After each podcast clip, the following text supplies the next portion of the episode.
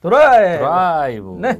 안녕하세요. 네, 2017년 7월 13일 목요일 오후 3시입니다. 아, 네. 오늘 그 드라이브 테크 수다 주간 브리핑. 음. 네. 오늘도 저희 정호성 님을 함께 합니다. 안녕하세요. 네. 조호성 기자입니다. 네. 이분으로 말씀드릴 것 같으면 네 저기 2000년대 초 인텔 아테죠 네 퀴즈 대회에서 당당히 1등 하면서 챔피언으로 불렸던 분이고요 네 이분 그 1회 대회 끝나고 그 대회가 없어졌습니다 그래서 영원한 챔피언으로 불리고 계십니다 네 어 이거는 할 때마다 제가 얘기를 하고 있죠 외우겠어요 이제. 아 계속 해야 됩니다 아, 네, 네, 네. 네. 그리고 저희들 네 이 팟캐스트로도 이제 앞으로 나가잖아요 하고 있지 않아요? 네, 나가 하고 앞으로 있습니다. 나가고 있습니다. 하고 네. 팟캐스트 네. 어, 청취자 여러분들한테도 네 감사합니다, 여러분. 어, 저희들은 저기 SK 서울 캠퍼스 어, 장소 후원으로 저기 을지로 2가 서울 을지로 2가 네, 신한생명 빌딩 9층 네, 여기서 지금 방송을 내보내고 있습니다. 어, 네, 그러면 시작해 볼까요?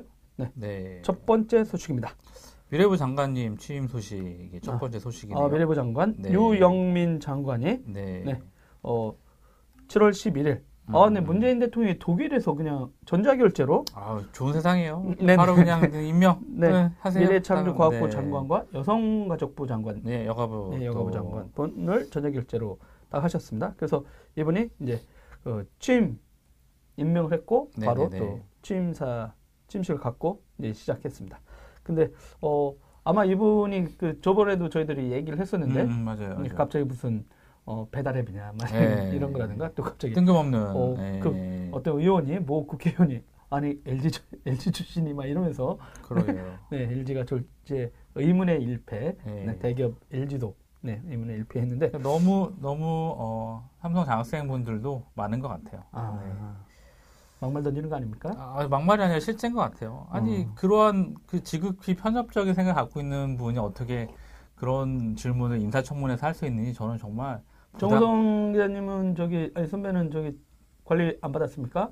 아, 삼성한테? 스- 삼성 뭐라도 하나 관리 받지 아니, 않았습니까? 삼성한테 관리 받은 거는 2000년대 아 2000년대 제가 삼성 가서 강의를 한 적이 있습니다. 네 저도 강의했습니다. 아, 아, 그러니까요. 근데 수원에 가서 그 수원에 가서 강의를 했는데, 그러니까 삼성이 갖고 있는 지금이랑 좀 다르겠죠. 그 음. 갖고 있던 그 삼성이 그- 그때 느꼈던 감- 어, 생각은 그 자사 직원들에 대한 엄청난 그런 교육, 음. 교육 시스템들, 그러니까 저뿐만 아니라, 그러니까 저희가 했던 그런 파트 말고도 다른 파트도 되게 많거든요. 음. 그러니까 아 이런 것들은 정말 부럽구나. 그러니까 네. 뭐 지금처럼 어떤 삼성의 이상은 아니었지만 어찌됐든 그런 관리의 삼성이라든 이런 부분이 있는데 네. 그러니까 그런 거 그러니까 실제로 거기 있는 분들은 좀좀 이렇거든요. 아좀 이렇게 해, 네, 해주시는데 딴, 딴, 딴 데로 너무 뛰어. 아 그래요. 아, 알겠습니다. 예, 어쨌든 이분이 이제 취임식에서 뭐라고 말씀하셨냐면 일단 미래부는 얼마 전까지만 해도 네. 창조경제 주무부처임을 자처했지만 네, 국민들의 신뢰를 얻지 못했고 네, 부처의 존속 여부 자체도 불투명한 상황이었다. 네, 그런데 이러한 미래부의 과학기술 혁신 컨트롤 타워 강화와 네. 4차 산업혁명 주무부처라는 막중한 임무가 다시 주어졌습니다. 네. 이- 여러분 진짜 어, 저희들도 미래부가 해체될 줄 알았어요. 그죠? 그리고 그 알짜를 다 뺏길 줄 알았어. 그리고 이제 뭐 지금 이제 정부조직법이 통과되지 않았기 때문에 그렇지, 그렇지. 중소벤처부가 아직 신설되지 네, 않았거든요. 맞아요. 네. 그러다 보니까 어 오히려 미래부는 어부질이 된. 어부질이 된 상황인 오히려 것 같아요. 산자부는 다 뺏기는 것 같고 예. 네, 맞아요. 그 4차 산업혁명을 산자부는 뭐 거의 그렇죠. 그래서 거의 지금 할 수 있는 건 에너지 정책 그거밖에 없는데 거기도 태클이 걸리고 네, 있죠. 원전이라든가 한수원이라든가 뭐 이런 네, 데들이 네. 그러니까. 과도한 에너지 사용량 아니 쓴다라고 음, 과대하게 예측해놓고 막 했던 게 지금 나타날지도 몰라요. 그렇죠, 그렇죠. 네, 엄청나게 했던 그쵸. 그런 부분들. 전력을 투자, 투자 생각보다 많이 쓴다고 해놨다가 근데 여튼지간에 그랬다가 지금 과학기술 혁신 컨트롤 타워 강화하고 음. 4차 산업혁명 주무부처로 오히려 부활하고 아쉬울 게 하나도 없어졌어. 네. 음. 어 이게 좀 난가 그니까 해당했던 기자들이 아, 제 입장에서 보면 야 이렇게 해도 살아남는구나. 그리고 근데 여기서 보면 이제 과학기술하고 정보통신 지금 같이 붙어 있거든요. 어떻게 보면 예산도 슈퍼 부처예요. 그렇죠. 그리고 엄청 크죠.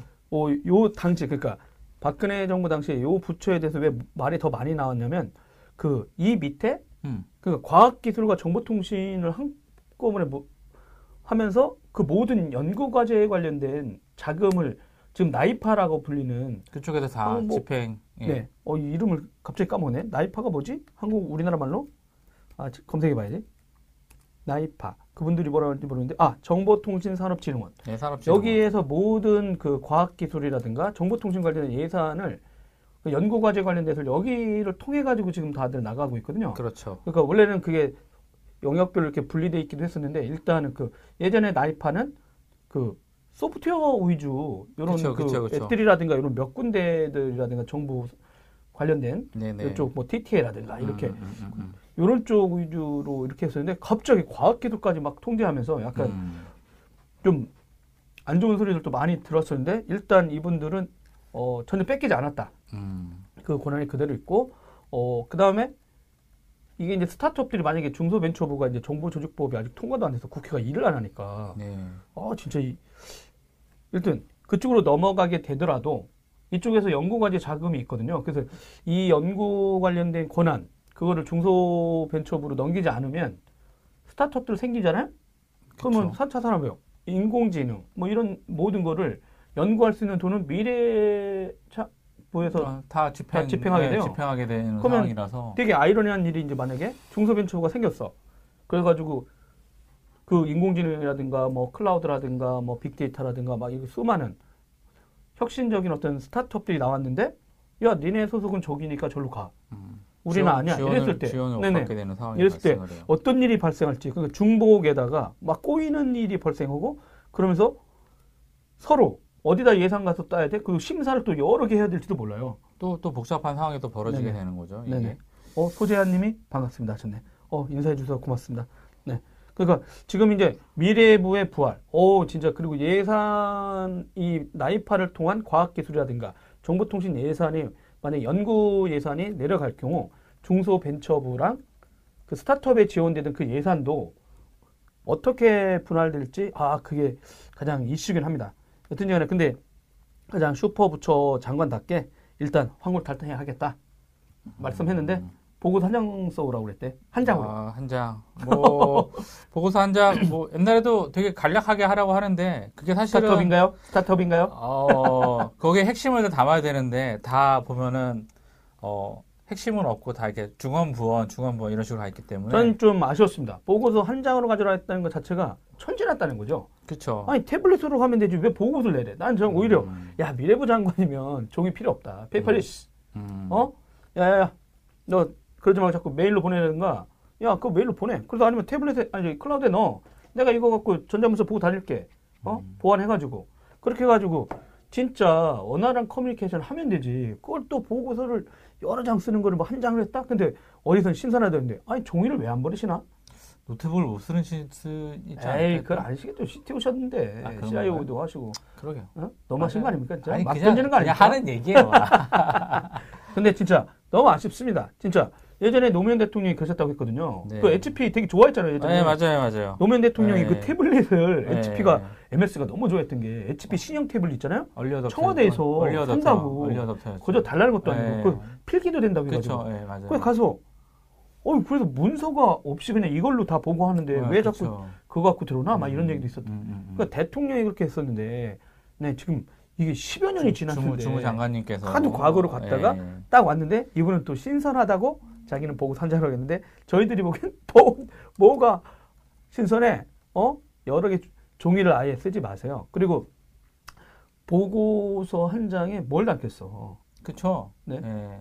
그 요약본, 요약본이 들어가는 건데, 저희가 나중에 그 보고서를 하나 입수를 해서 어떤 식으로 한 장짜리 보고서가 올라가는지 한번 진짜? 검증을 해보겠습니다. 아, 네. 할 수 있습니다. 아니 뭐 진짜 이참에 진짜 모든 그 IT 관련된 서류 막 내라고 하는 게 있거든요. 그쵸. 돈도 안 줘.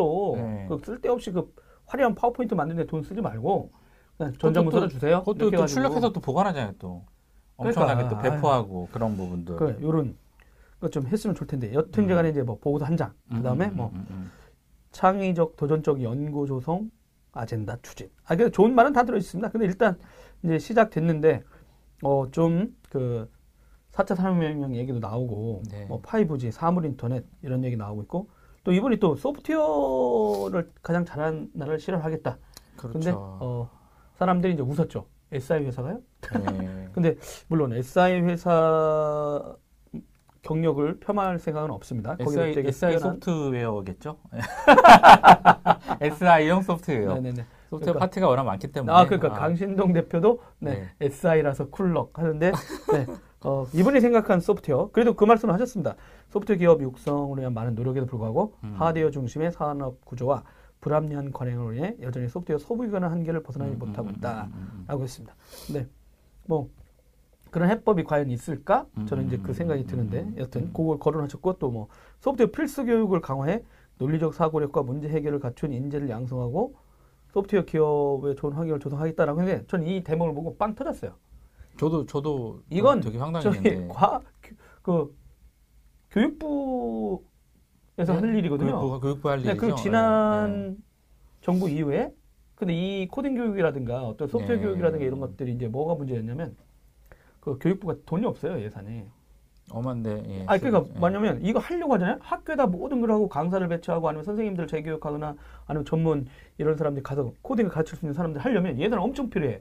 근데 교육부는 예산이 없어. 그러면 미래부가 예산을 태워야 되거든요. 근데 그 줄 생각이 없죠. 전혀. 네, 그러다 보니까 이건 거의 실현 불가능해. 음. 말은 많은데 음. 그래서 지난 5년간에 왜 그런 말은 많았지만 이런 일이 지- 정확히 실행되지 않았냐. 진짜 냉정히 따져보면 항상 예산 문제가 나왔습니다. 근데 그런 거 없이 또 이분이 소프트웨어 필수 교육을 강화하겠다 했는데 이 필수 교육도 그 당시에 애들 고등학교 시험 본다고 했나? 그러니까 그 선생님들도 뭐라 하냐면 이거 수능에 안 넣으면 코딩 안 늘어나요? 막 이러더라고요. 그래서 제가 아 진짜 한국은 뭐 개발 뭐 저도 해봤기 때문에 아는데 이게 뭐 교육한다고 해서 어떤 자발성 없이 그냥 음. 일관적인 교육은 전혀 도움이 안 되고요. 그리고 네. 논리적 사고를 키우는 거는 소프트웨어 네. 필수 교육이 아니잖아요. 이건 수학이죠. 아, 물론 그래서 중학교 시험에 고의 미적분을 넣는지 모르겠지만 어떤 그러니까 그런 기초적인 분야가 있고 사실은 과학기술 분야가 기초적인 분야고 그 기초적인 분야를 발전시키는 게 이제 IT고 이제 응용 애플리케이션 분야가 이제 그런 정보통신 쪽인데 그래서 지금 신기한 것 같아요. 아니 그러니까 말씀하신 대로 어렸을 때는 막 음. 그달 보면 좋고 별 와별 어, 멀리. 있다 하면서 예, 예, 그러다가 예. 그다음에 공룡 같은 거 보면 새로운 거에 대해서 어. 막 애들 예, 좋아하다가 예, 갑자기 어 야 이게 어떻게 해가 떴다가 이거 삼명시 음, 눈이 오고 음, 막 이러는데 음, 과학 음. 그거 자연이 어떻게 도는 음, 걸 음, 있다가 음, 가- 음. 근데 갑자기 물리를 배우고 지구과학 배우고 수학 배우고 음, 화학 음, 배우면 음, 어그 스포자가 되고 음. 어 이거 어 이건 제가 아니에요 그러니까 너무 웃기잖아요. 그러니까 암기만 시키니까 네. 재미난데 네, 그- 이런 거를 자연을 받아들이면서 이렇게 교- 제가 볼 때는 교육이 항상 문제가 있으니까 음. 자꾸 그쪽으로 가는 것 같아요. 그러니까 뭐 학교 자체가 사실은 우리 때는 지덕체 합의였잖아요. 전인 교육을 시키겠다고 아, 하는 그랬나요? 오공의 모토였잖아요. 그게 지덕체 는 지덕체 합의를 아 그렇군요. 예, 잘 모르시는군요. 어쨌든 그런 거였는데 어쨌든 그런 부분들이 안 되고 그냥 시험을 위한 시험은 사실 재미가 없을까 봐요. 수포자들이 많고 이런 부분들이 네. 선행학습을 해야 되고 아니 선행학습을 한다는 얘기는 왜 애들이 학원 가서 배워야 되냐? 음. 선생님들이 미리 나 진도를 뺀대. 그럼 니들은 학원 가서 배우래요. 저는 궁금한 게 묻고 싶은 게 선생님들이 왜 존재하는지 모르겠어요. 저희 어, 때는 막 던지는데 저희 때는 애들이 진도가 떨어지면 선생님들이 남아서 방과수 같이 해줬거든요. 아, 그러고서 그렇죠, 그렇죠. 예, 애들한테 과자도 사주고 떡볶이도 사주고 사탕도 사주고 이러면서 애들 같이 공부했는데 요새 선생님들은 공무원이라서 1인당 그런지 1인당 모르죠. 1인당 저기 학생 수 예, 학생 수 저희 때 75명 국민학교 때 엄청 많았죠. 뭐 말도 안 되는 얘기지만 지금 보면 그렇게 좋은 환경에서 교육을 하는데 왜 선생님들은 그러한 열정이 없는지 저는 좀 되게 좀? 안타까운 안타까운 부모들이 거죠. 그러지 않을까?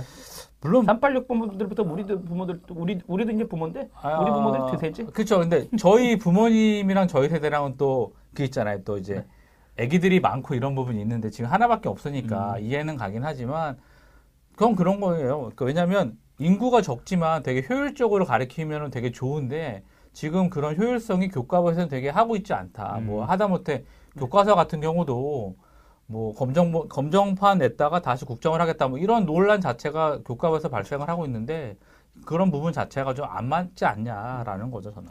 네, 근데 일단 그 IT라는 부분이 그 과학 기술이라는 게 뭐 일단 중요하고 국가 그렇죠. 경쟁력이라든가 뭐 이런 새로운 것들에 대해서 미래를 대비하고 이러다 보니까 이제 이분이 이제 되게 다양한 얘기를 꺼내는 건 맞습니다. 그래서 이제 화두, 과연 화두를 던졌는데. 네, 예. 이분이 이제 어떻게 이제 진짜 이걸 이끌어갈지. 그리고 뭐 어떻게 통신 요금은 아유 죄송합니다. 어떤 통신 요금은 좀 절약해 보겠다, 아 낮춰 보겠다. 이렇게 얘기했는데 그 정책들이 이제 순차적으로 어떻게 될지 한번 지켜보시죠. 이번에 취임했는데 취임하자마자 욕할 수는 없죠. 아니 뭐 저는 미래부의 다음 그- 가야 돼. 그, 20분 아니, 전서 그러니까 사무관님들이 가- 그냥 그냥 계시는 한 부, 이- 부서 이- 이동도 안 하고 어, 그대로 계시는 한 저는 절대 될지 않을 거라고 생각을 해요. 음. 방통에서 내놨던 어떤 KT에 대한 그런 어떤 규제 사항이라든가 네. 그런 사항들만 보더라도 저는 전혀 기대하지 않습니다. 단지 아이폰만 좀 싸게 나오길 기다리고 있습니다. 네. 알겠습니다. 다음 뉴스. 다음. 뉴스는 이번에는 약간 어, 말랑말랑 말랑말랑 뉴스입니다. 말랑말랑. 아주 쉬운 네. 건데요. 네. 네. 그 같은 보도 자료도 어떻게 해석하냐에 따라 전혀 다르더라고요. 아 그렇죠. 이제 시장 조사 업체 가트너가 예, 예, 예. 2017년 세계 반도체 매출이 최초 4천억 달러를 돌파할 거다. 그래서 뭐 전년 대비 16.8% 성장한다. 네네. 그래가지고 근데 이 비율이 2000년도 2천억 음. 달러 시장의 두 배다 이렇게 예고를 했어요. 그거를 얘기했고 또 삼성전자가 올해 메모리 시장 호황으로 1위. 인텔을 제치고 세계 반도체 시장 1위 입성이 확실시 된다 이렇게 네, 얘기했는데 네. 어떤 내용입니까? 뭐 일단은 결국에는 반도체 시장이 너무 좋다. 근데 그 반도체 시장이 어 일단 메모리 시장, 그러니까 메모리 쪽에 좀 한정이 되어 있는 거죠. 그러니까 네네. 기존에 있던 뭐 인텔이 주도하고 있던 마이크로플스나 이런 시장 CPU 쪽보다는 CPU 쪽보다는 메모리. 메모리, 쪽. 왜냐하면은 뭐 너무 쓰는 데가 많은 거죠. 뭐 자동차에도 플래시 메모리가 들어가고 스마트폰 기타 기존의 PC에도 어, 플래시 메모리가 들어가고 네네. 또 메모리들이 뭐 신규 메모리다 이런 부분들이 시스템이 새로 나오면서 이제 업그레이드하는 이런 부분들도 있고 그래서 페이스북에 김병철 대표님 스마일서브 아 어, 네. 네네네네 어, 네. 김병철 대표님이 네. 자기네가 클라우드 만들면서 그리고 네네네. 예전부터 네, 우리는 네, all 네. flash야 네, 엄청 네, 빨라고 네. 자랑하셨다가 네, 네. 어저 께인가 아까 이렇게 아침에 보니까요 네. 어 음. 큰일 났다 음? 메모리가 폭등을 해가지고 가격이 엄청 예, 올랐어요. 그거 네. 너무 올랐다는 거예요 그러다 네. 보니까 오이씨 이게 고객들을 위해서라든가 서비스 음, 음. 정보를 되게 빨리 처리하려고 네. 자기는 올 플래시로 모든 걸 다 만들어 놨었는데 네. 갑자기 막 폭등해 가지고 네. 번 돈을 다 그냥 또 비용 비용 어? 삼성전자한테 또 갖다 다 네. 바쳐야 되겠네 그쵸, 이런 그쵸. 얘기를 하면서 네, 이제 네. 했는데 그분이 또 뭐라고 하시냐면 서버를 하나 만들어도 음. 말씀하신 대로 CPU는 하나 음. 아니면 기껏해야 네 개. 음. 근데 요즘 저- 또 이제 뭐 여덟 개까지 꽂고 막 이렇게 하는 거 나오긴 하는데. 두 개, 예, 기본 두 개죠. 예. 네. 근데 많이 팔리는 건 이제 뭐 2A 뭐 이렇게 예, 매니코어. 예, 예. 예. 근데 이제 메모리는 말씀하신 대로 그 일단 기본적으로 메모리도 꽂고 저장 용도로 HDD 대신에 SSD가 또 뜨면서 기본 기본 이제 아, 여러분 또. 제가 그 여기 옆에 있는 정성 아저씨가 네, 제 낡은 거를 심폐소생술해서 보드 보내라고 했더니 전혀 다른 걸 개배해 가지고 보내주셨더라고요. 그래서 지금 부팅해서 쓰는데 10초가 안 걸려요. 그랬더니 근데 거기에 이제 진짜 SSD가 들어가 있고 메모리도 그렇죠. 들어가 있고 근데 어 SSD 앞으로 5초로 줄여보겠다. 막 이랬더니 애들은 와 이게 환호성을 내리면서 어. 그래서 저 같은 사람, 어, 이게 PC, 시- 이 게임, PC, 저 뭐야. 애들 게임하는데, 예, 예, 예.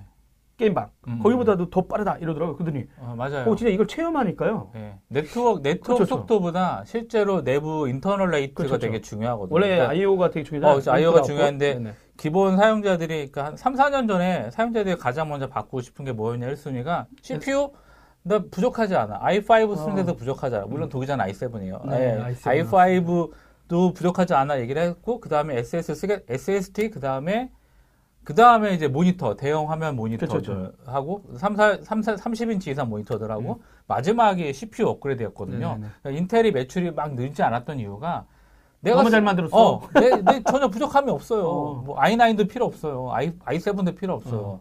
내 그냥 쓰는 시스템에 뭐 그 STST가 정말 죽어가는 그 노인 환자를 이렇게 막 열심히 젊은 사람을 어 젊은? 사람을 어 그렇죠 어. 확 환골 탈퇴시켜줬기 아. 때문에 그 그- HDD만 걷어내고 거기다가 HDD를 딱 꽂는 그쵸. 순간 이게, 오! 이렇게 늦, 낡았던 노트북이고 늦었는데 그렇죠. 바로 그냥 빠르게 네, 그냥 처리되니까. 그 저희 계산한 거 보니까 한 그 기존의 업그레이드 주기가 한 36개월 정도 되거든요. 그러니까 3년 은 되죠. 아, PC요? 아, PC 업그레이드 아, 주기가 예. 음. 길어지고 2년이었다가 원래 이제 한 어, 저는 3년 거의 정도로 5년 길어졌. 아, 그렇죠. 예. 저는 5년 근데 했는데 SSD를 교체한 사람들의 노트북이 사용 네. 연한이 어, 짧아요? 아니죠. 인텔한테 굉장히 슬픈 사실이긴 하지만 7년 정도까지 늘어날 수 있다. 7년 정도 SSD만 계속 가는 거야? 아니 내두고? SSD로 갈면 그 시스템을 그냥 7년을 쓸수 있는 아. 거예요. 그러니까 7세대를 바꿔야지만 사람들이 시스템을 구입을 네네네. 하게 되는 그렇죠, 거죠. 그렇죠. 그래서 회사들 같은 경우도 보면 이제 어, 이제 어, 그런 노트북이나 이런 것들을 리스 장기 리스를 하잖아요. 네네네. 이거 이게 근데 어, 구입해서 한 7년 정도 지나면 이제 그 감가상각이 끝나거든요. 음. 그럼 이제 그 자원들이 이거를 이제 뭐 팔 수도 있고 쓸 수도 있고 용도가 좀 활용 활용도가 되게 높거든요. 그러니까 음. 그런 부분은 좀 긍정적인 것 같아요. 네, 그리고 제가 이제 그 지난주에 저희가 그 델 EMC 포럼 2017 음, 음, 음, 그 음, 라이브 현장에 있었는데 거기 삼성전자 그 메모리 기업력 쪽 그렇죠. 나와서 발표하시는데 너무 얼굴이 밝으신 거야. 아우. 어? 그러더니 사람들이 막 경탄했어. 아, 그냥 왜냐면 그 경탄을 계속했는데 그게 라이브로는 되진 않은데 제가 사진은 다 찍었어요 발표 자료를. 음, 그리고 어 몰래 녹화돼 놨지. 음, 음. 근데 이제 막 그 라이브는 안 됐지만 그래도 이제 사진을 조만간 제가 찍었던 사진을 한번 이렇게 페이스북에 올릴 계획이에요. 음, 근데 음. 아니 왜냐면 삼성전자가 향후에 그때 말씀한 대로 평택에 새로운 신형 공장도 음. 아, 발표하고 그쵸. 예, 예. 그때 저희들이 말씀 예, 예. 드렸었잖아요. 근데 그렇게 하면서 진짜 계속해서 뭐 진짜 손톱 하나에 음. 그러니까 말은 겉에서는 삼 이거지만 논리적으로 보면 이걸 적체를 막 쭉 해가지고 그러니까 네, 아파트 층 쌓는 그렇죠. 것처럼 올라가. 그러니까 여기에다가 들어갔던 걸 이걸 막 20몇 층, 30몇 층처럼 3D로 이제 단층 200층. 그렇죠. 200층 네, 한 다음에 여기에다가 막 넣는데요. 그러, 그러다 보니까 헉, 손톱 하나에 들어가는 게 막 엄청난 거야 용량이. 그렇죠. 엄청나죠. 앞으로 그렇게 갑니다. 그 다음에 이제 뭐 인터페이스도 전혀 이런 어떤 새로운 플래시 메모리를 저장 용도로 업무 네. 데이터를 처- 저장하고 처리하는 음, 쪽으로 음, 음, 음, 쓰려고 했더니 음. 어 그러니까 새로운 인터페이스 말씀하신 대로 뭐가 들어오면 NVMe나 나가는 뭐 그. IO라고 네. 하는 게 있거든요. 그렇죠. 그러니까 뭐냐면 이 안에 있는 장비들끼리 서로 주고받는 거. 그러니까 음. 외부 네트워크를 통한 어떤 기- 거보다 딜레이보다는 음. 안에 있는 장비들끼리 서로 주고받는데 여기서 병목 현상이 있었는데 그렇죠. 새로운 인터페이스를 또 만들어서 표준을 네, 내고 네. 거기서 더 빠르게 빠르게 계속 하겠다 하니까 네, 네. 이거 만드는데도 빠르고 음. 정보를 주고받는 것도 빠르고 네. 그러니까 삼성은 앞으로 계속 잘 된대. 근데 여기 맹점이 하나 있어. 이 가트너 보고서에 저는 그래서 야 이거 메모리가 진짜 잘 되나 보다 했더니 음. 근데 그렇죠. 이게 네. 2020년 되면 꽝이라는 19년도 정도 되면, 그러니까 2년도 안 남았어요? 예, 2년 정도 남았는데 이제 어, 2년 되면 예, 그러니까 수율, 그러니까 지금 설비 투자한 것들에 대한 어떤 공급 상황이라든가 이런 부분이 되면 음. 다시 이제 가격 경쟁이나 이런 게 벌어져서 다시 낮아질 거다. 아, 예, 그러니까 수율 일단 지금 반도체 펩들 투자한 것들이 2년 지나면 완성이 돼서 아 막대한 투자를 하니까 아, 그렇죠. 중국도 마찬가지로 해서 여러 가지 뭐 하이닉스도 있고 뭐 어쨌든 수요가 있는데 지금은 얘기는 뭐냐면 수요가 되게 폭증했는데 공급이 딸리는 거거든요. 그래서 네네. 그 수요를 잡기 위해서 공급을 한 상황인 거고 선행 투자를 한 건데 네. 그때 2년 정도 지나서 정상적으로 돌아가게 되면 공급량이 늘어난 상황에서 수요가 그렇게 또 폭증할 거냐라는 그런 음. 같은 어 얘기는 그 얘기거든요. 네네. 그러니까 그래서 수요가 지금처럼 된다 그러면 오히려 매출은 줄어들겠다. 왜? 가격이 떨어질 거기 때문에 지금처럼 예, 그런 그런 예상이에요. 같은 어 보고서는 음. 근데 그 이 사람들은 담합은 안 하나 보죠? 어, 담합 이 할 일이 없죠. 예. 네. 아니 안 낮추면 되잖아. 자기끼리 몇 개 안 되잖아. 지금 보면 도시바하고 아 그렇죠. 삼성하고 예. 아 이거 이거 하라는 얘기는 아닌데. 근데 뭐 아 그 물어보는 거예요. 예. 쓱 만나서 얼마 할 거야 막 이렇게 이런 건 안 하는 아 원래 그런 게 좀 있죠.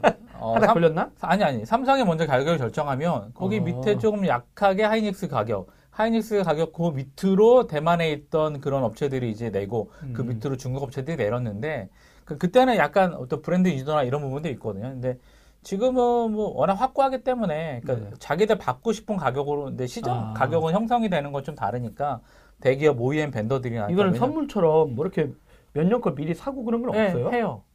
해요. 선물 있어요. 아 그럼 미리 샀던 사람들 논았겠네. 이번에? 그렇죠. 대박 아. 났죠. 예. 근데 연간 계약들 하니까 엄청난 거죠. 어, 그렇죠. 그, 아. 그나마 이제 그 큰 대기업 벤더들, 뭐, 어, 대리나, 뭐, 대리 MC라든가 음. HP나 이런 데들은 워낙 장, 근데 문제가 뭐냐면 네. 그런 거죠. 장기 공급 계약을 했는데 내가 얘한테 100만 대 규모를 했어요. 근데 내가 시장에 깔아야 될 거는 50만 대야. 그래픽 카드 뛰었는데 진짜. 그쵸. 50만 대를 어디서 갖고 와? 그러면 시장에 가서 긁어야 되잖아요. 똑같이. 네. 음. 그러면 당연히 비싸게 사올 수밖에 아. 없으니까 그거 비용을 계산하면은 많이 비싸지는 거죠, 사실은. 아. 근데 또 캐파를 100만 대를 했는데 저희 민자구스토처럼 이런 거죠. 여기 100만 명 가겠다고 했는데 실제로 10만 명밖에 안 갔어. 음. 그러면 90만 명분은 그렇죠.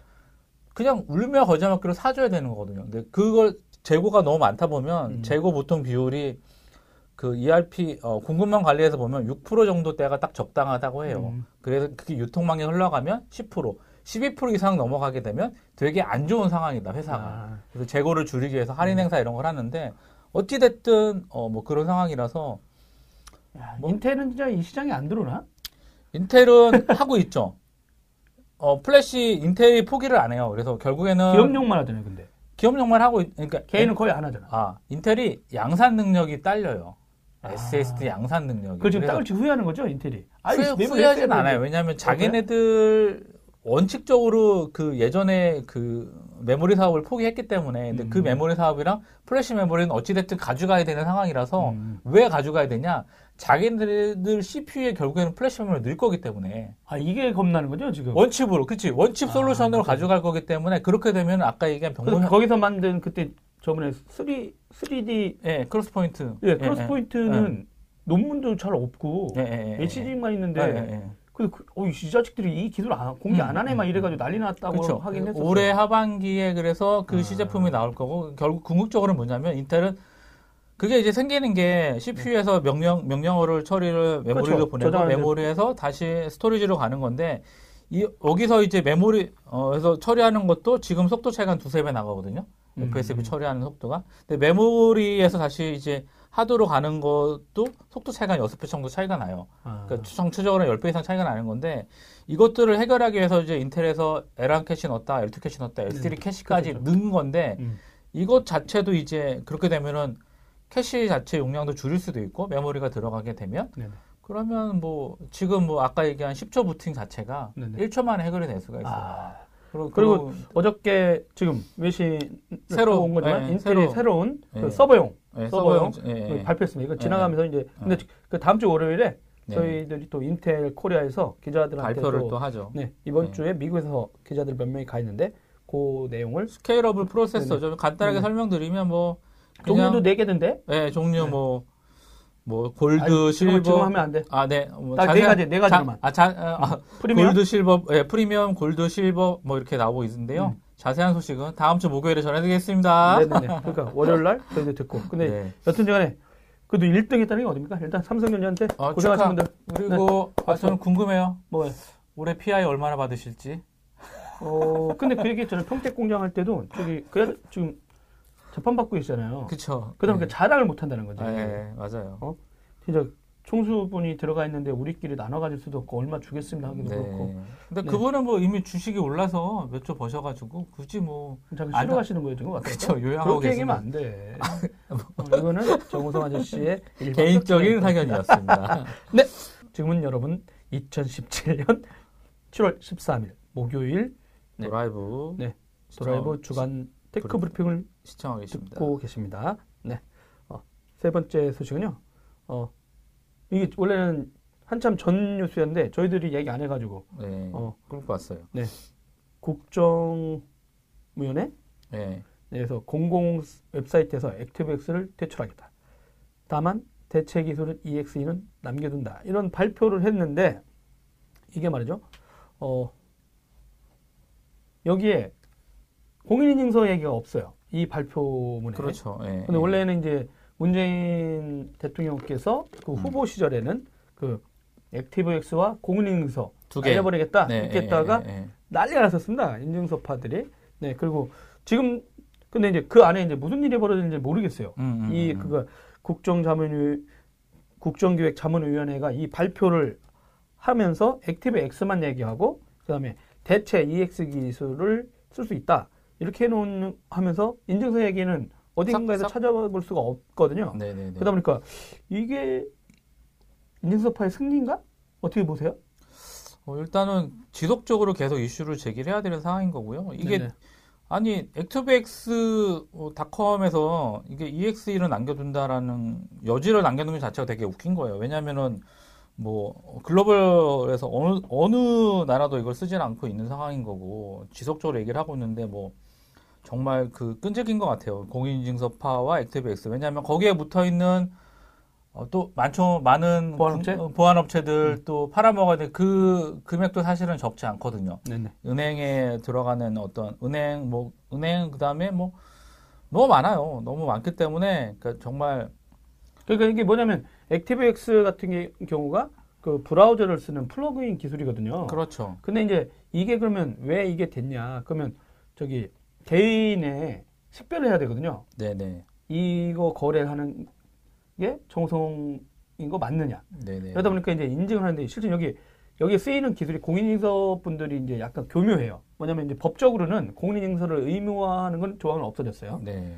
그러니까 여러 기술 중에 하나로 이렇게 바뀌어 있어. 음. 근데 그 정부에서 이제 무슨 이런 주민등록이라든가 어디 가서 주고받다 보면 공인인증서 반드시 쓰게 돼 있거든요. 네. 그러니까 다 없어진 건 아니죠. 대책에는. 네. 그러니까 정보 문서를 띄거나 뭐 할 때는 그게 반드시 필요하기도 하거든요. 음, 음, 근데 요거를 클라이언트 단으로 그 당시에 예전에 요게 만들어질 때 그러니까 public key를 활용한 거거든요. 음. 네네네. 근데 이걸 할 때 그 PC에다 떨군 거예요. 음, 음, 음. 그러다 보니까 어 그럼 이 public key를 안정적으로 보호해야 되는 이슈가 생긴 거죠. 클라이언트 네. 단에. 그러다 보니까 그럼 어떻게 할까 하다 보니까 그리고 이제 우리나라는 또 뭐가 있냐면 약간 그 이게 약간 되게 복잡해 이 문제가 뭐냐면 그 시민들이나 미디어조차도 무슨 문제가 생기잖아요. 그럼 정보 보고 나서라고 그래. 안 나서면 공무원들 뭐 하는 거냐 욕을 해요. 그러다 보니까 공무원이 또 은행을 은행이나 이런 쪽에서 또 뭐라고 한 거야. 야, 니네 그러면은 그 사람들 PC에 무조건 저 인증서 있는 대로 보호할 수 있게 보호하는 걸 네가 떨고 이런 거죠. 그러다 보니까 여러분 은행에 가기만 하면은 사이트 누르지도 않고 뭔가 안 깔리면 음. 그 사이트를 쓸 수도 없잖아요. 음, 음, 그러다 보니까 이제 뭐 액티백스 기반으로 막 키보드 보안에 무슨 엄청나게 그냥 쏙 쏟아져. 근데 은행 하나 바꾸고 또 뭐 바꾸면 또 쏟아져. 그러다 보니까 이게 왜 이러나 했는데 이제 그게 시간이 갔어요. 이제 누더기가 되고 했는데 그러다 보면 맨날 연말정산 하거나 뭐 이렇게 할 때 보면 되게 열받잖아요. 뭐 한참이에요. 하세요래요. 예, 그러다 보니까 근데 이거에 대해서 이제 계속 문제제기가 있었고 모바일 관련된 환경도 바뀌고 하다 보니 아 이거를 좀 그 그러니까 사용자들은 그런 거죠. 어떤 브라우저를 쓰든지 개인들이 이 보안의 전문가가 아니니 아니니까 그렇죠. 사이트에서 그냥 로그인하고 했을 때 다 보안이 되게 해주면 안 됩니까? 그리고 스마트폰 갖고 계시죠? 그렇죠. 예. 신용카드 갖고 계시죠? 네. 그다음에 또 개인을 식별할 수 있는 게 또 뭐가 있지? 어, 그러니까 일단 직장인들은 대부분이 그렇죠. 신용카드를 만들 수 있고 휴대폰을 갖고 있고 네. 있으면 이제 옛날처럼 이렇게 개인을 확인할 수 있는 아, 여러 그리고- 장치들이 아, 늘어난 그러니까, 거지. 그러니까 그리고 뭐냐면, 그러니까 그 OTP라는 좋은 제도가 있잖아요. 네네. OTP OTP가 있음에도 불구하고 공인인증서를 따로 써야 되고 해외는 그렇진 않거든요. 음. OTP만 있으면 돼요. OTP만 있으면 돼요. 그냥 로그인하고 오- 그러니까 제가 해외에 계좌가 있는데 아, 네. 로그인하 제가 이메일로 이- 어그 나 그거 어그리하고 궁금했어. 예. 걔들은 어떻게 오래 하는 거야? 이런 거 안 깔고? 어 전혀 필요 없어요. 그냥 휴대폰으로 인증 문자 보내요. 인증 문자 입력을 해요. 네. 끝. 아 끝이야? 그게 끝이에요. 우리처럼 우리는 스- 스마트폰 인증도 되잖아. 아 그렇죠. 아, 다 만약 필요 그러면 없어요. 스마트폰이 없는 사람들은 은행에 가서 일단 OTP를 발급받으러 가야 네, 되는 건가요? 네, 그래요. 그러니까 보안 인증 그 필요가 없는 거죠. OTP만 그냥 발급을 해주면 돼요. 그러니까 OTP를 발급을 받는 게 OTP 제 카드형으로 들고 다니잖아요. 뭐 아, 저 와이프가 뻑하면 내가 호주머니에 있는 걸 빨아가지고 지금 네, 그렇죠. 두 번씩 네, 그냥 5천 카드식으로. 카드식으로 그냥 받으세요. 만 원밖에 안 해요. 네, 만 원밖에 안 카드식이. 뭐야? 카드 OTP OTP 그러니까 뭐 신용카드 형식으로 되어 있는 얇은 그런 게 방식. 있어? 예. 난 동그란 건데? 아, 그러니까 그거는 5천 원짜리고 네. 5천 원 더 내면 카드로 된 거 주세요. 카드로 된 거 줘요. 아 그런 게 있어요? 예. 그래서 그래서 뭐하러 비싸게 5천 원 더 내? 어 저는 공짜로 받으니까 아. 우수배원은 공짜로 줍니다. 아 이런 네. 기업 회원인데 난. 네, 어찌 됐든. 기업 어. 회원도 공짜로 주는데, 매출이 좀 이렇게 늘어나야 되는 상황이죠. 아직 아직 네. 올해, 올해 말까지. 오케이. 자, 일단, 일단 그래서, 그러니까 뭐냐면, 그런 보안 인증 제도, 그리고 모바일 뱅킹 같은 경우도, 네. 모바일 뱅킹 계속 해킹된다고 얘기를 하는데, 저는 궁금한 게 예전에 그랬잖아요. 모바일 와이파이 존에 위험해서 거기에다 단말기를 접속을 하면 해킹이 된다라고 그렇죠, 얘기해서 그렇죠. 어떻게 시연을 했냐. 단말기를 해킹을 한 상태에서 그 해킹한 단말기를 와이파이에 접속을 하고 거기에다가 바이러스를 심었어요. 음.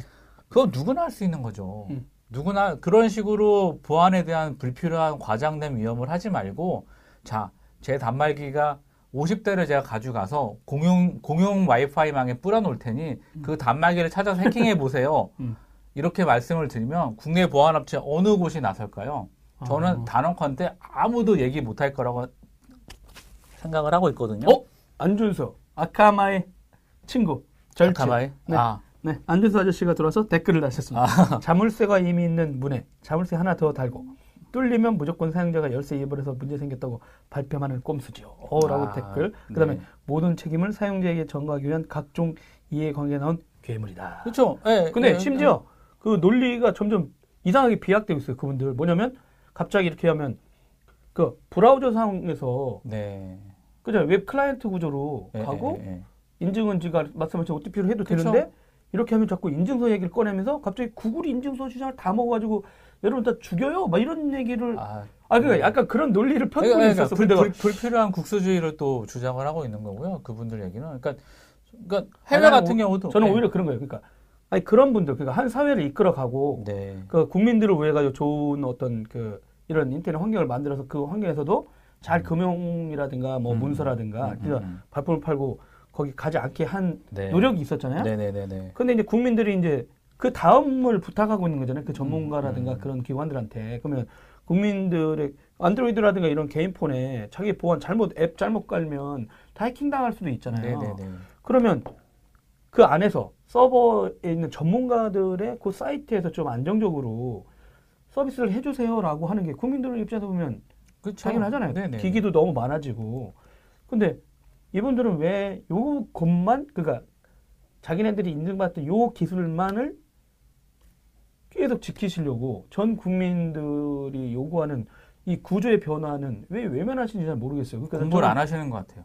아, 저는 그분들이 그동안에 이렇게 박수 받을 만 하다고 생각해. 근데 어느 시점엔 그거를 갖고 변화를 하지 않으시니까. 그렇죠. 그러니까 맨날 연말정산 자기를 또 하면서도. 저는 액티브엑스 몇 개 깔리나요? 30 몇 개인가요? 28개. 저도 이제 놀랐어요. 왜냐면 이번에 이제 PC가 바뀌었잖아요. 그래서, 아이고, 이 폰에 있는 인증서를 보내야 되잖아. 그래서 일단, 어, 기업은행, 주거래은행, 네, 딱 들는데 쫙 깔려요. 그러다가, 개, 신한은행, 또 끝에 쫙 깔려. 그러다가, 어, 세금 내려면은, 저기 또, 국세청 사이트 가야 되거든요. 그때 저기 쫙 깔리고, 그 다음에, 어, 서울시에서 하는 또 이게 그, 국세 말고 지방세가 있거든요. 네, 네, 네. 지방세 사이트 갔더니 뒤로, 인터넷 뒤로 네. 이면 쫙 깔리고, 어, 그러다가 이제 또, 카드가, 어, BC 카드예요 그랬더니, 갑자기 BC 카드 갔더니 쫙 깔린 다음에 내가, 아, 이, 이쁜 SSD에 내가 지금 음. 무슨 짓을 하고 있나, 음, 이런. 음, 음. 그래서, 너무하다. 진짜, 그냥, 바뀐 거는 PC 하나인데, 모든 사이트에 들어가서 그걸 계속 하고 있는 내가, 되게 비효율적인 거죠. 그리고 만약에 어이구, 누구시지? 예, 동환구입니다. 여보세요? 방송 중입니다. 방송 중입니다. 아- 아들 방송 중이야. 끊어. 목요일인지 모르나 보다 아들이 네, 아들이 저기 끝나고 친구들하고 논다고 전화가 왔네요. 아, 네, 죄송합니다. 착한 아들이네. 어찌됐든 저는 개인적으로 보안 3종 세트 일단 스마트폰이나 이런 데 있는 보안 3종 세트 당연히 폐기돼야 될 거라고 생각합니다. 아니 그러니까 터- 스마트폰에 키보드 배열이 기본적으로 되어 있는데 그걸 왜 흔드느냐는지 잘 모르겠어요. 키보드가 원래 1, 2, 3, 4, 5, 6, 7, 8, 9잖아요. 이거를 아니, 그건 왜- 제가 잘 알아요. 어떻게 해요?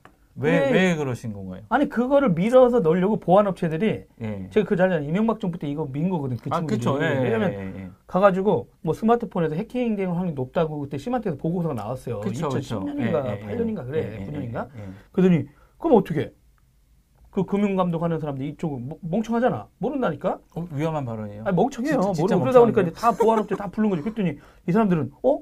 PC에 있는 걸 그대로 밉시다 이런 거지. 네. 보니까 지금 구조로 보면 그러니까 키보드도 되게 바뀌고 네. 예? 인증서 그대로 쓰고.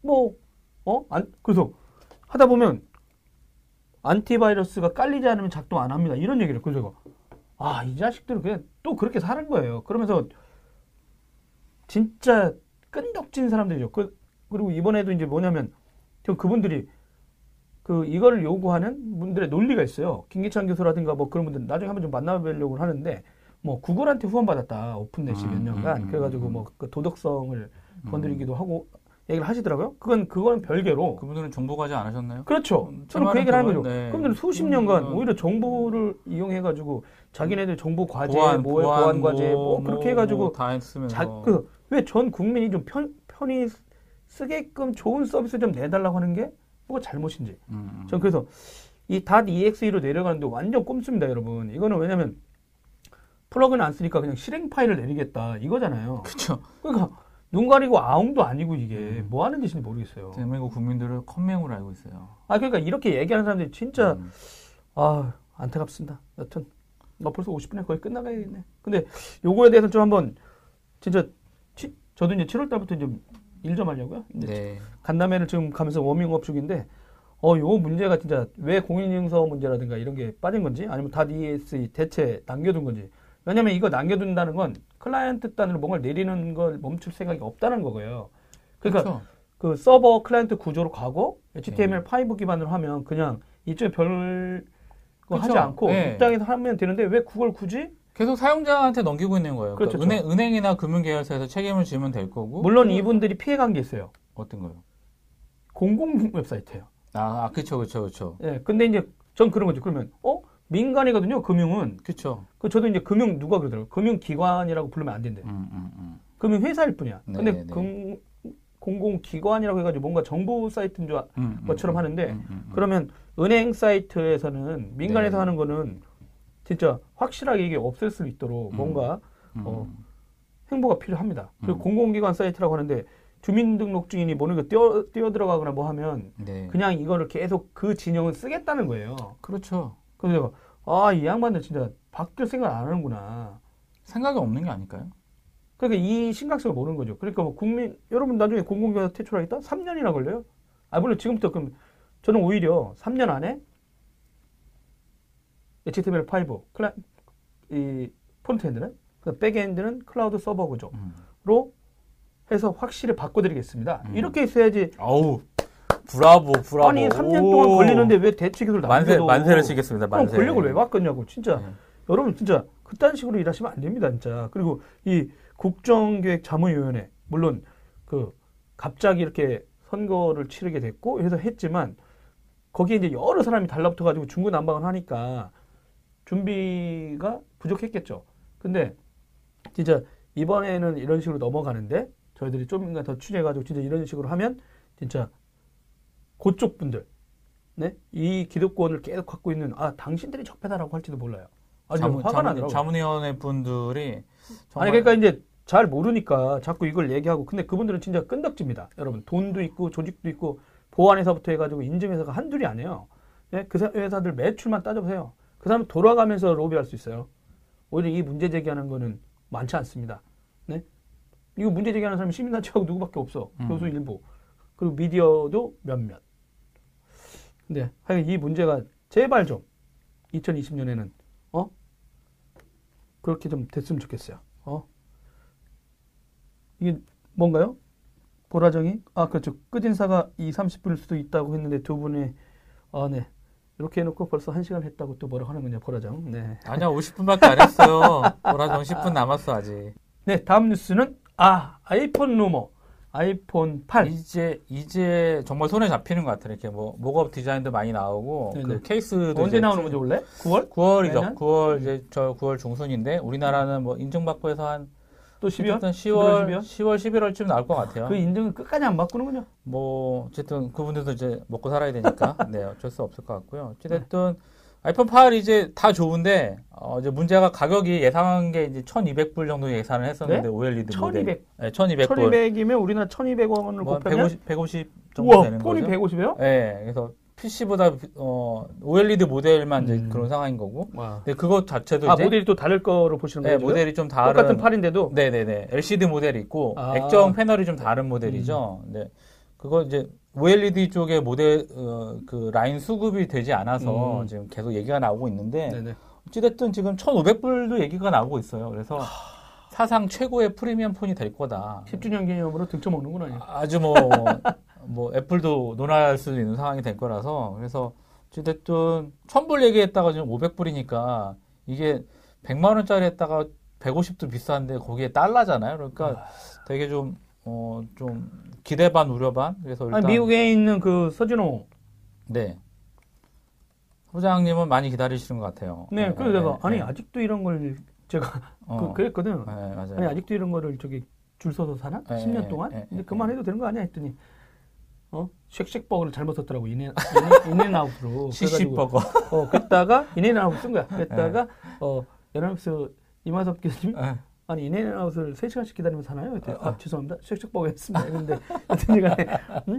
그러니까 아니 그러니까 아직도 저도 그러니까 야 10년간 이 F바들은 말이죠. 10년간 뭐 나오기만 하면은 막 줄 서서 음. 그 사는 거 보면 참 그 팬심을 예. 근데 저는 이제 또 그 생각이 들더라고요. 어, 그, 그거를 10년간 되게 중요하다라고 했는데, 음. 나머지 경쟁 업체들은, 야, 10년 동안 한 번도 그런 걸 못 따라갔잖아. 그렇죠. 그니까 왜, 그가 애플 따라갑시다, 뭐, 합시다, 음, 뭐, 음, 하고 음. 했는데, 진짜 그러면 애플의 그 팬심의 정체가 10년간 단 한 번도 음. 나머지 경쟁회사 제품 내놓을 때 날새서 줄 서는 거 보셨어요? 그 전날 텐트 치고 삼성이 음, 음, 음. 폰 발표할 때? 아니요, 못 봤어요. 왜 없었을까? 이게 그러니까 애플의 그 그러니까 크게 이제 크게 두 가지였거든요. 그러니까 그 애플의 팬심이 뭐 10년 아이폰 10년이지만 그 전에 애플 제품 나왔을 때뭐 네네. 맥월드나 이런 거 할 때 가보면 그러니까 예전에 미국 친구랑 얘기를 한 적이 있어요. 야, 니들은 왜 그렇게 애플하고 구글에 열광을 하냐 그런 얘기를 했거든요. 제가 음. 그랬더니 그 친구가 한 대답의 명언이었어요. 내가 디바이스를 잘 모르고 내가 프로그램을 잘 모르긴 하지만 내가 얘들을 좋아하는 이유는 내가 상상을 하고 있던 거를 만들어 준다는 거예요. 음. 구글은 서비스를, 애플은 하드웨어를. 이게 잡스형 간 다음부터는 별로 안 그랬잖아. 뭐 모르겠죠. 이제 아이폰 8이 어떻게 또 나올지 음. 모르겠지만 또 그런 얘기를 들어서 나는 광, 어, 광분하고 그래서 음. 팬심이 생길 수밖에 없다. 그리고 미국인들이 생각하는 애플의 어떤 단말기 가격이나 이런 시스템들이 네. 되게 좋아요. 뭐 2년 약정 걸면은 거의 2년 분할. 음. 노트북 2년 분할해서. 근데 할 어느 수 순간부터는 삼성전자가 막 이 디스플레이라든가 혁신을 다 있- 가져갔잖아요. 음, 음, 음. 그 얘- 얘네들 뭐, 한국 아, 그대로 근데 좀 아, 따라가는 거 혁신, 아니야? 혁신이라고 하긴 좀 뭐하고 아, 혁신 중군 거는 진짜 되게 최강이었잖아. 아니, 그러니까 에- 에지 부분 에지 부분 쓴 거는 그 trial 한 거지. 줘야지. 그건 전 혁신이라고 생각하진 않아요. 진짜? 예. 왜요? 에지 부분 아니 그러니까 책상에 사각형 모서리가 있는데 이거를 테두리를 쳤어요. 이게 혁신인가요? 그건 진화죠. 아, 진화의 하나 일종. 아, 모니터가 너무 모니터가 평면인데. 이걸 냉정해. 만들었다? 이게 네. 혁신인가요? 이건 진화죠. 음. 혁신은 뭔가 어, 없던 거를 새로 만들어내거나 네네. 있던 것들을 하나로 조합하거나 이런 게 혁신인 거죠. 음, 조합해서 또 다른 뭔가 가치를 예, 하거나. 그런 그런 어떤 그러고서 다로 그러니까 왜 애플이 혁신적인 기업이냐? 새로운 시장을 창출해내는 것들, 아이튠이라든가 아이튠 뮤직이라든가 이런 부분들 새로운 시장을 만들어냈기 때문에 혁신이라고 인정을 받는 거지. 아니, 삼성, 이제 시리도 만들어 놓고 다 까였어, 이제. 아, 그러니까 뭐 그렇긴 하지만 까이고 있긴 하지만 내가 볼 때 그 회사는 서비스 회사가 아니야. 아니, 진짜. 삼성전자랑 DNA가 거의 비슷하다고 봐요. 물론, 아니, 전혀 다른 DNA이기도 하겠지만, 음, 음, 얘는 서비스 마인드가 거의 음, 없구나. 음, 음, 음. 인터넷 서비스 마인드가 있었어 봐. 그럼 시리처럼 저렇게 잘 만들어 놓고 구글이라든가 모든 업체, 아마존이라든가 이럴 때 역전당할 리가 없거든요. 그렇죠. 왜냐면 그 시리가 미국에서도 엄청나게 연구돼 있던 정부 프로젝트였어요. 음, 근데 맞아요. 그게 갔다가 예, 예, 예. 이제 끝나고 민간으로 나왔다가 음, 음, 음, 음. 얘네들한테 돈줄 전주들이. 끊긴 걸 알고 잡스가 얘야 나한테 넘길래 음, 서로 음, 이렇게 했던 건데 근데 그 좋은 걸 갖다 해놓고 나서 이렇게 진화를. 더디게 하는 거 보면. 좀 한편으로는 야 얘- 여기도 못하는 게 있구나 하드웨어는 좀 하는데 음. 네 어, 보라쇼가 삼성전자 혁신을 더한구 선배가 언급하는 순간 정선 선배의 고개죽과 손짓이 격렬해졌다. 어, 저는 삼성전자의 어, 노트 5 네 어, 저는 아이폰 신제품 삼성전자 신제품 자체도 안 사. 어, 어, 왜 고장 나지 않아요, 여러분. 진짜 좋습니다. 그리고 제가 돈 내고 몇만 원 내고 배터리 배터리 배터리도 최근에 아들이 액정을 또 깼어요 저번에. 네 맞아. 어 진짜 바꿨네요. 어. 예, 간 김에 배터리도 2년 거 확 버리고 음. 신형으로 달았어. 그래서 아주 오래 갈 수 있게 만들어놨죠. 벌써 3년? 그러니까 이제 스마트폰 뭐 나온다고 해도 이제 어 별로 관심이 없어지는 것 같아. 저도 아이폰 6 제 거 좀 이상해서 액정이 깨져갖고 바꾸려고 지금 뜯어놓은 상태라서 아이폰 5S. 제가 셀러리맨으면 바꿨을 거예요. 월급 아. 따박따박 나오고. 아이 뭐 하면. 어찌 됐건 간에요. 5S인데. 어, 맞다. 형님도 안 그러잖아. 5S인데 네. 16기가거든요. 이거 알뜰폰으로 샀는데 아, 6개월 약정 딱 2만 원 요금제 끝내고서 이제 무료폰이 돼서 제가 바꿨는데 너무 멀쩡해요. 전혀 부족함이 없어요. 그럼 이번에 나오면 그거 어떡할 거야? 나한테 넘겨. 어, 이거- 이걸 넘기라고요? 아이폰 8을 넘기라고요? 아니, 이걸 넘겨. 아, 이걸 넘기 이거 어, 쓰실 아이폰 건가요? 아이폰 아니, 그 쓰실 건가요? 쓰면 되냐, 방송용으로. 그러니까 쓰실 건가요? 네, 얼만데? 뭐를? 중고. 지금부터 내고 들어가게 보겠습니다. 아, 뭐 이거 네. 뭐 어, 어차피 팔 살 거 아니야. 뭐 10만 원? 어 10만 원 call. 10만 원 call, 10만 원 call 넘기겠습니다. 어. 오케이. 여러분 deal이 성립됐습니다. 10만 원, 10만 원 됐습니다. 10만 원. 아, 근데 10만 원 가치 이상을 하는 것 같아요 이게. 그냥 10만 어, 나중에- 원이긴 하지만. 우리 방송 보는 패치는데 상품 걸까? 네. 예, 이거 이거요? 중고 세팅해가지고 아, 중고. 여러분 어, 경매 경매 얼마에 팔까 뭐. 여튼 근데 200만 원 올라간다는 루머가 하나 있어요 네. 또뭐 있어 근데 뭐 그 인증 잘못해가지고 지금 버그 네. 나가지고 아, 아 제때 못. 나올지도 모른다는 루머도 또 하나 있었잖아요 예, 예, 지문인, 아, 지문 인식 일단 뭐 몇 가지 기능이 있는데 좀 살펴보면 네. 일단 저희 터치 지문 인식 기능이 없잖아요. 어떤 게요? 아, 아이폰에서 지금 지문 인식 센서가 액- 액정에 같이 들어가 버리니까 우- 그 LCD 아, 안에 홈 버튼을 없애버리는 네, 거죠? 홈 버튼이 네. 사라지게 되고 화면이 넓어지게 되는데 그래서 이제 써야 되는데 어 일단 얼굴 인식을 해야 돼 얼굴 인식 기능이 홍채가 아니라 네, 홍채가 아니라 얼굴 음. 인식 기능이 들어갈 거라 하고 있고요. 그러니까 네. 뭐몇 가지 변화가 있는데 그 와중에 이제 얼굴 인식 하는데 약간 기능상의 오류가 있나 봐요.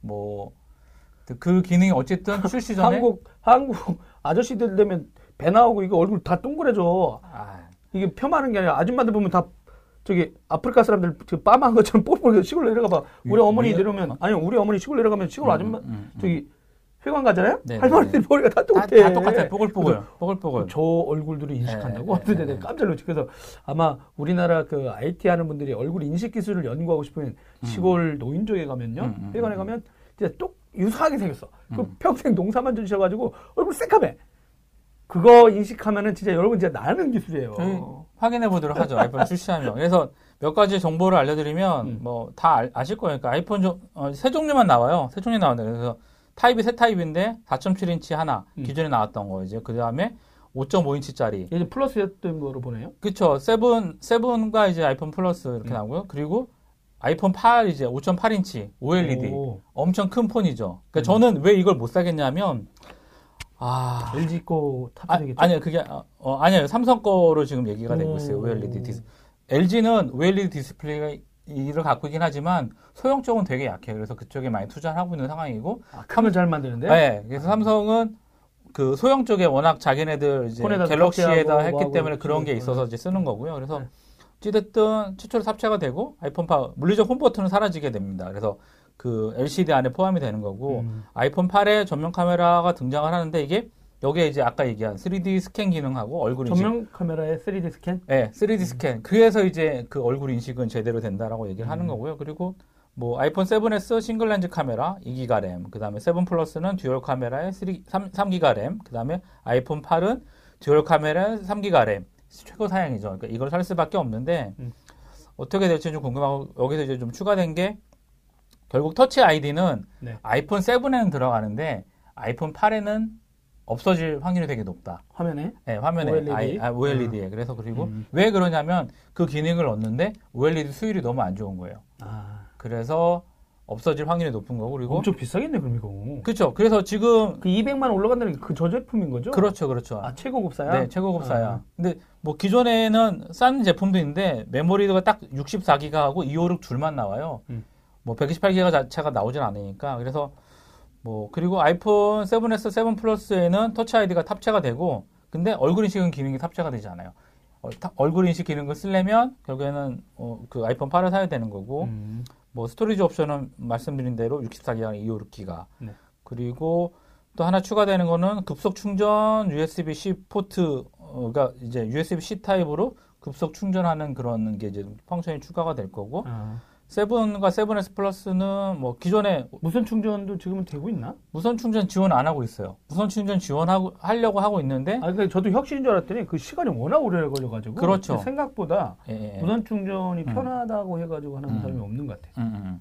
무선 표준 어, 무선 충전 진짜 예. 혁신인 줄 알았더니. 무선 충전 표준이 이제 Qi 규격이라고 있는데 음. 그거를 이제 지원하기 위해서 body에 유리하고 이제 스테인리스 프레임이 채용이 되는 상황인 거고요. 음. 그리고 근데 무선 충전하면 또 별도의 충전기가 또 필요할 것 같아요. 같이 어, 애플에서 아, 제공해 줄 일단 거. 충전은 지원은 하긴 하는데 별도 그렇죠, 그렇죠, 액세서리들을 그렇죠. 예, 예, 통해서 예, 예. 가능할 것 같고. 그래서 아마 퍼포먼스가 되게 좋아져서 뭐 증강현실이나 이런 쪽에 좀 게임 아, 올해는 AR하고 VR 쪽 이슈가 많았는데 과연 폴에서 네 어떻게 그렇죠. 할 거냐. 이제 드디어 이제 좀 어, 그리고 페이스북도 보니까 지금 사용자들 대상으로 그 네네네. AR 관련된 음, 음, 음. 증강현실 관련된 캐릭터를 통한 어떤 것들을 시- 실험하고 있거든요. 아, 네, 맞아요, 맞아요. 네네.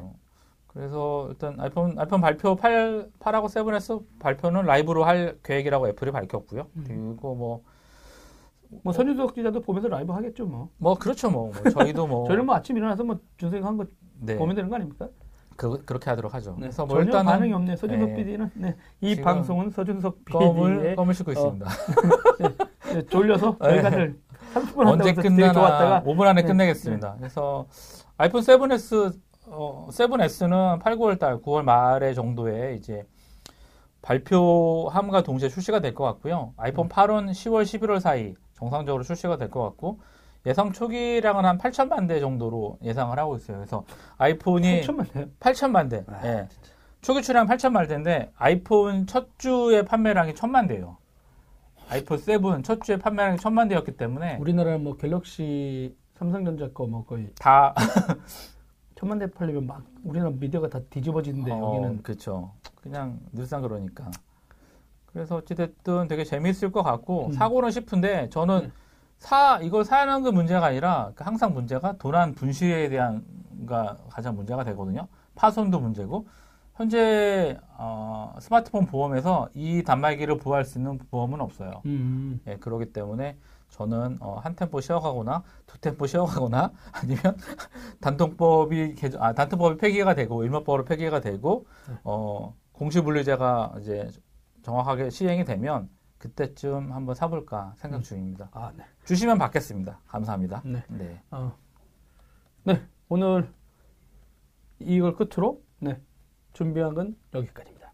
어, 오늘 이렇게 또 장시간 여러분 그 2017년 7월 13일 목요일 네. 드라이브 테크수다 주간 브리핑을 시청해 주시고 청취해 주신 여러분 고맙습니다. 어, 저희들은 뭐 끝나고 또 밥 먹으러 가나요? 아닙니다.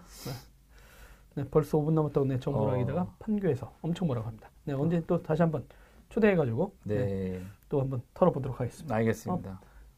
잘안 오더라고요, 보라. 멀다고. 어, 멀다고. 네, 할 일도 없으면서. 네, 네, 판교 통신을 우- 다시 부활시키도록. 우울해하지 말고 오세요. 네, 판교 통신을. 부활시킬 수 있도록 저희가 음, 정보라 기자를 한번 조져서 한번 네. 사람 한번 만들어 보도록 하겠습니다. 네, 그러면 네 오늘 이렇게 시청해 주시고 청취해 주신 여러분 너무 고맙습니다. 그럼 아참 다음 주 목요일 3시에 하는데 어 서준석 PD가 7월 말에 휴가예요. 오, 저희 어. 안, 저희 휴가 안 가나요? 저도 있어요.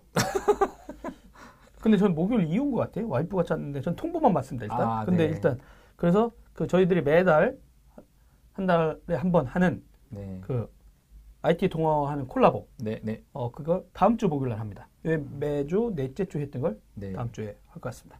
그 인공지능 관련된 내용. 아, 또 어려운 내용 또. 그 인공지능을 약간 좀 쉽게 설명해 줄 수 있는 음, 음. 분을 섭외했습니다. 아 그러면 다음 주 목요일 날 잊지 마시고요. 여러분 진짜 편안한 한 주 보내시기 바랍니다. 고맙습니다. 감사합니다.